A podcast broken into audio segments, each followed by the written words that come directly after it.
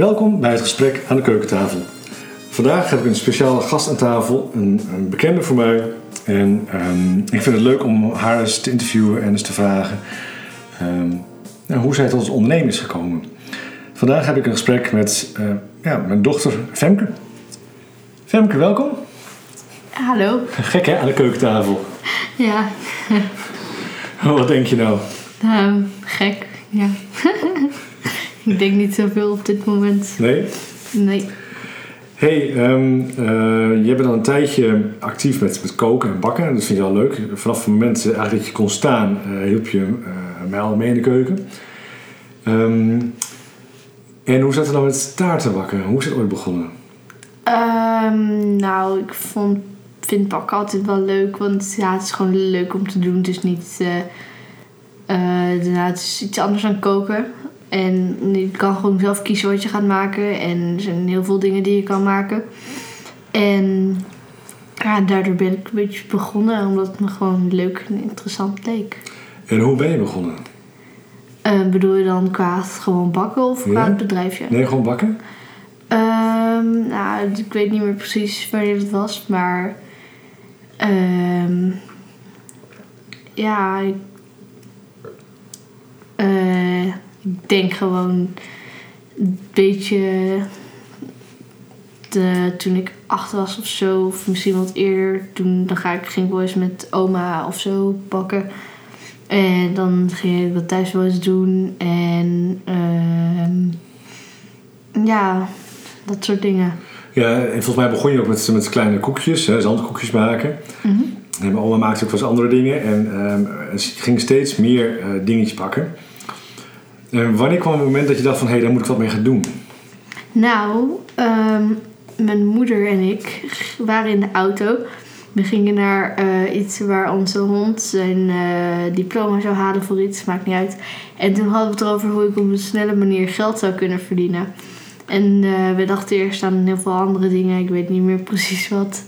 En toen dachten we aan een bakbedrijfje. En zo is dat eigenlijk begonnen. Dus onderweg naar de, de hondenschool, toen dacht je over nou, een bakbedrijf te gaan starten. Ja. En waarom dacht je van, nou, de bakken is wel wat voor mij? Is, Nou, ik, ik, bakte wel vaak en ik kon het wel. En ja, dat is toch wel weer een snelle manier om geld te verdienen. Eigenlijk. Mhm. Dus En het is iets, gewoon leuk en lekker. precies, dus iets wat je leuk vindt en ook een keer je geld aan verdienen. Mhm. Ja. En toen? Want ehm, het idee was geboren ergens. Je, een, bakbedrijfje, maar wat, wat, wat moest je doen? Welke stappen werden gezet? Ehm, nou, eh, we waren op school en toen heb ik mijn broer gevraagd of hij een logo voor mij zou willen maken.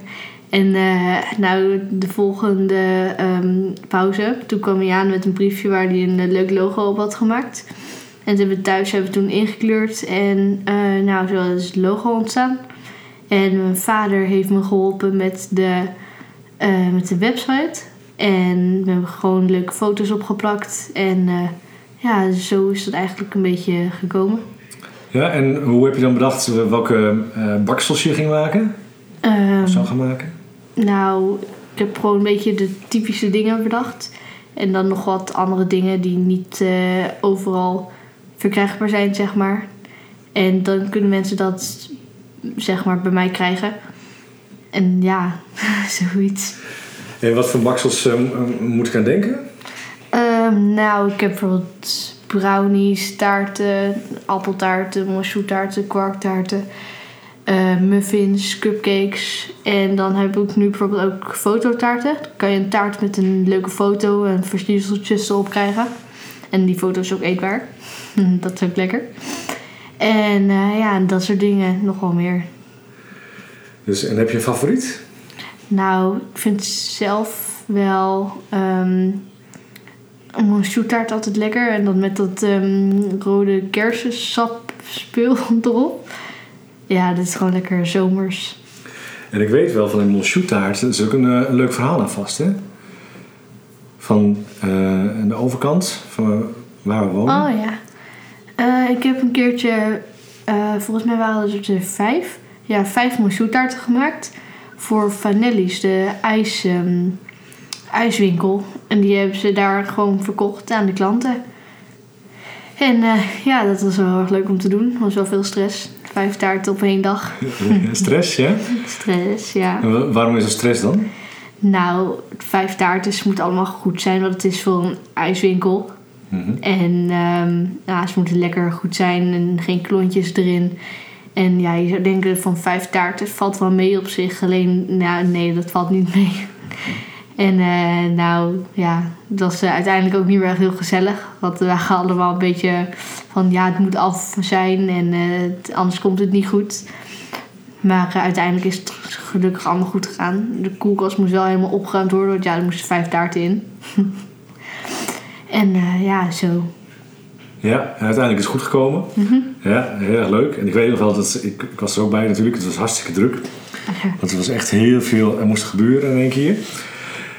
Maar eh, toen ging je verder bakken. En ehm, je kreeg opdrachten om eh taarten te maken, weet ik. Eh, natuurlijk van heel veel bekenden, ook wel van minder bekenden.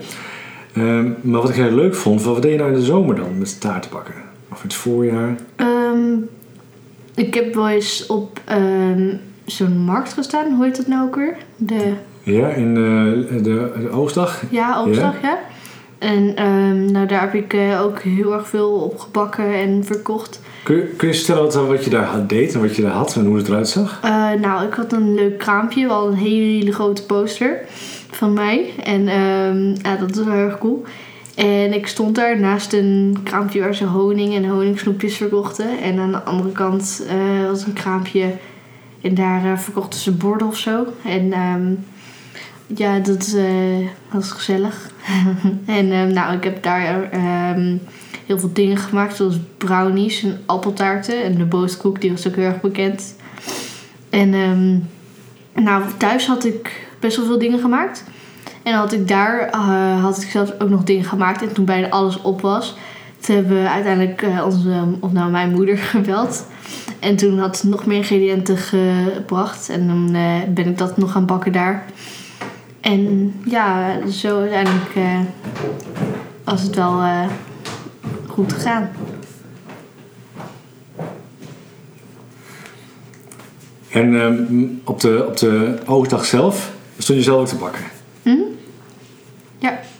In een, eh, vertel, vertel eens, hoe, hoe deed je dat? Nou, aan de ene kant had ik mijn baksel staan. En aan de andere kant eh, hadden we een oven geregeld van een collega van mijn moeder. En die hadden we daar eh, aangesloten.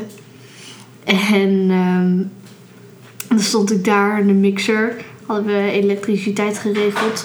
Stond ik dan ehm, dingetjes te mixen en dan te bakken. En ja, zo ging dat een beetje. Ja. Dus, en volgens mij was jij wel een van de jongste ondernemers daar op de oogstdag die daar eh, ook Ja. bezig was. Nou, volgens mij wel, ja. Had je succes? Ja, ik heb eh, bijna 200 euro verdiend. Kun je nagaan. Leuk. Mhm. Dus het smaakte wel naar meer. En ik weet ook dat jij eh, buiten ook elk jaar iets hebt staan. Kun je daar iets over vertellen? Ja, ik heb een soort van kastje staan. Ehm, en daar heb ik allemaal lekkere baksels in staan. En daar zit dan gewoon een klein prijskaartje bij en een bakje waar je geld in kan doen, een spaarpot. En dan kan je gewoon een stukje pakken. Ik heb de kleine eh, papieren bordjes staan. En dan kan je gewoon een stukje pakken en erop leggen en wat geld in het bordje stoppen. En dan heb je wat lekkers. Ja, en ehm, voor wie is dat bedoeld? Ehm, nou, maar voor de fietsers die langs fietsen zomers en zo, die vinden dat wel heel erg lekker. Maar er zijn ook gewoon andere mensen. Eh, ik heb ook wel eens klasgenoten gehad die dan langskwamen om het eh, mee te nemen. En eh, ja, voor die mensen een beetje. Ja. De toeristen. En dat, dat houdt je ook al bezig, of niet? Mhm. Het is ook wel veel werk. Veel werk, maar het is ook wel leuk. Mhm. Ja. Krijg je wel eens eh, complimenten? Eh, ja, nou, ik heb wel eens mensen die dan... ehm, of nou ja, mensen die wat bestellen, die geven daarna wel compliment van dat ze het heel lekker vonden en het zag er leuk uit. En ik krijg ook wel eens gewoon eh, zomaar op straat. En dan komt iemand naar me toe en die vraagt dan van ja, hoe gaat het met je bakbedrijf? En eh, ook dat soort mensen en veel mensen die ik ken, bijvoorbeeld mijn leraren, die hebben het wel over van ja, jij bent toch Femke die zo goed kan bakken. En eh, dat soort dingen. Dus femkebakt.nl is wel een succesvol bedrijfje. Ja. En doe je zelf nog iets om eh, beter te worden? Dus, nou, ik maak steeds verschillende dingen. Ik heb bijvoorbeeld laatst een drie laag taart proberen te maken. Het is niet helemaal goed gegaan. Daar leer je ook wel heel erg goed van, van fouten. En ik heb bijvoorbeeld een bakdagboek gemaakt. En daar schrijf ik dan in wat ik heb gebakken, wat er goed is gegaan en wat er fout is gegaan. En daar leer je dan ook wel weer van. En dan kan je het volgende keer anders doen.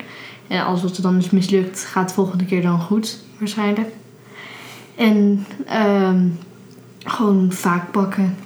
Daar leer je ook wel heel veel van. Vaak bakken. Mhm. Gewoon blijven proberen. Mhm. Ja. En ik weet, vorig jaar hebben jij en ik samen eh, deze tijd eigenlijk, volgens mij, een, een bakworkshop gevolgd. Ja. Maar hoe ging dat? Wat was dat? Eh, nou, dat was niet echt, het was niet echt zelf bakken, het was meer versieren. Ehm, eh, toen hebben we geleerd hoe je met fondant en allemaal versiertjes en zo moet werken. We hebben geleerd hoe we een taart ehm, met fondant moeten eh, versieren eigenlijk. Gewoon hoe je fondant over een taart heen moet leggen en dat soort dingen. En daarna ehm, hoe je bijvoorbeeld verschillende taarten op elkaar kan leggen. Want het lijkt best wel makkelijk. Er zijn heel veel verschillende manieren om dat te doen. En als, eh, je moet zeg maar een soort van stokjes tussen doen. Eh, plastic rietjes kan ook wel. Want anders dan zakken ze in en dan, ja, dan wordt het heel soppig en ja, minder lekker.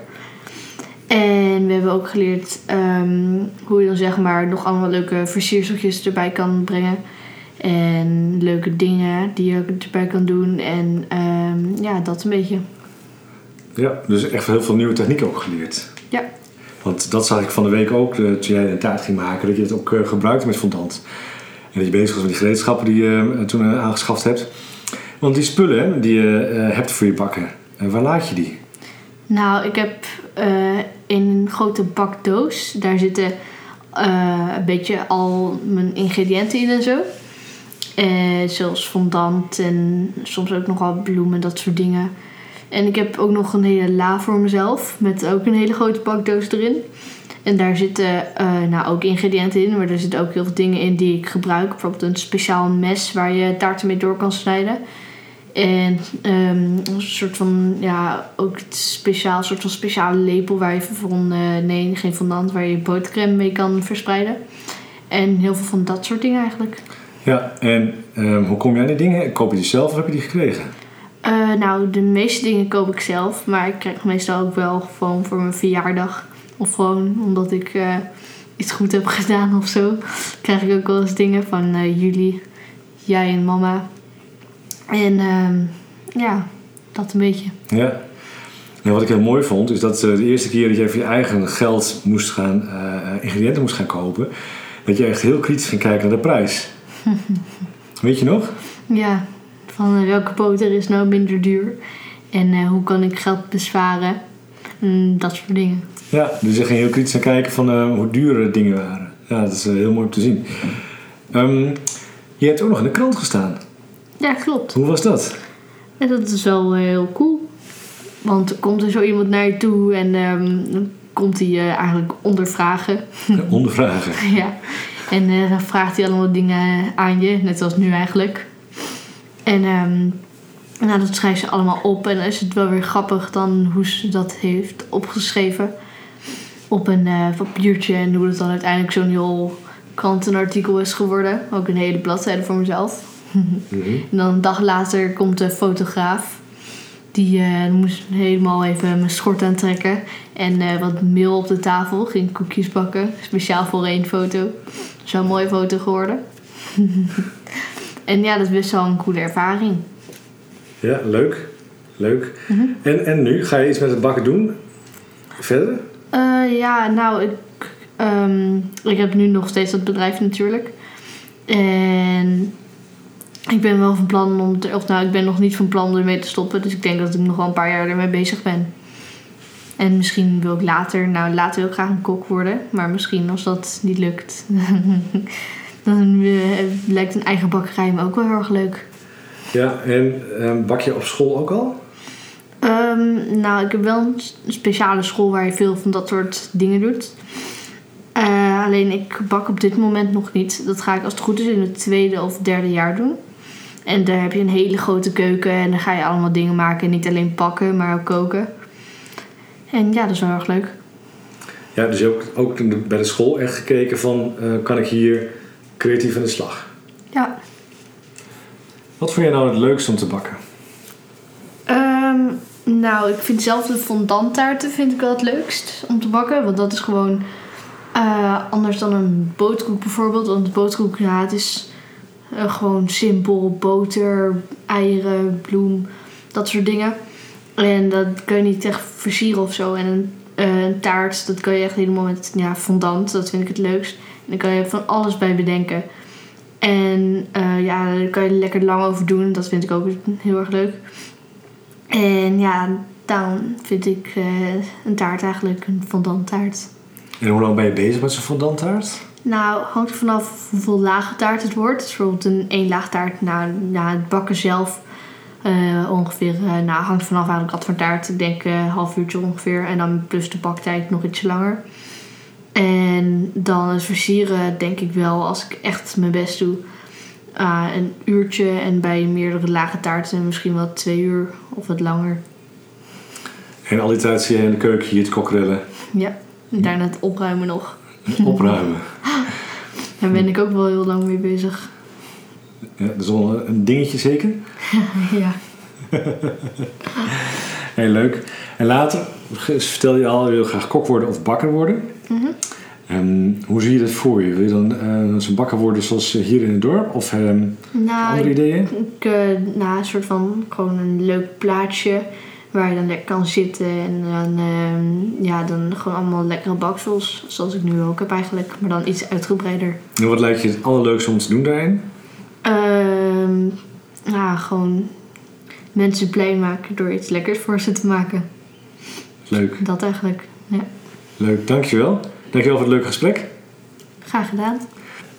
Dit was het gesprek aan de keukentafel. Echt aan de keukentafel met eh, Femke, eh, die al een paar jaar eigenlijk vanaf de achtste aan het bakken is geslagen. en Een bedrijfje gemaakt heeft. En eh, op die manier gewoon wat ze leuk vindt, ook nog eens wat aan verdient.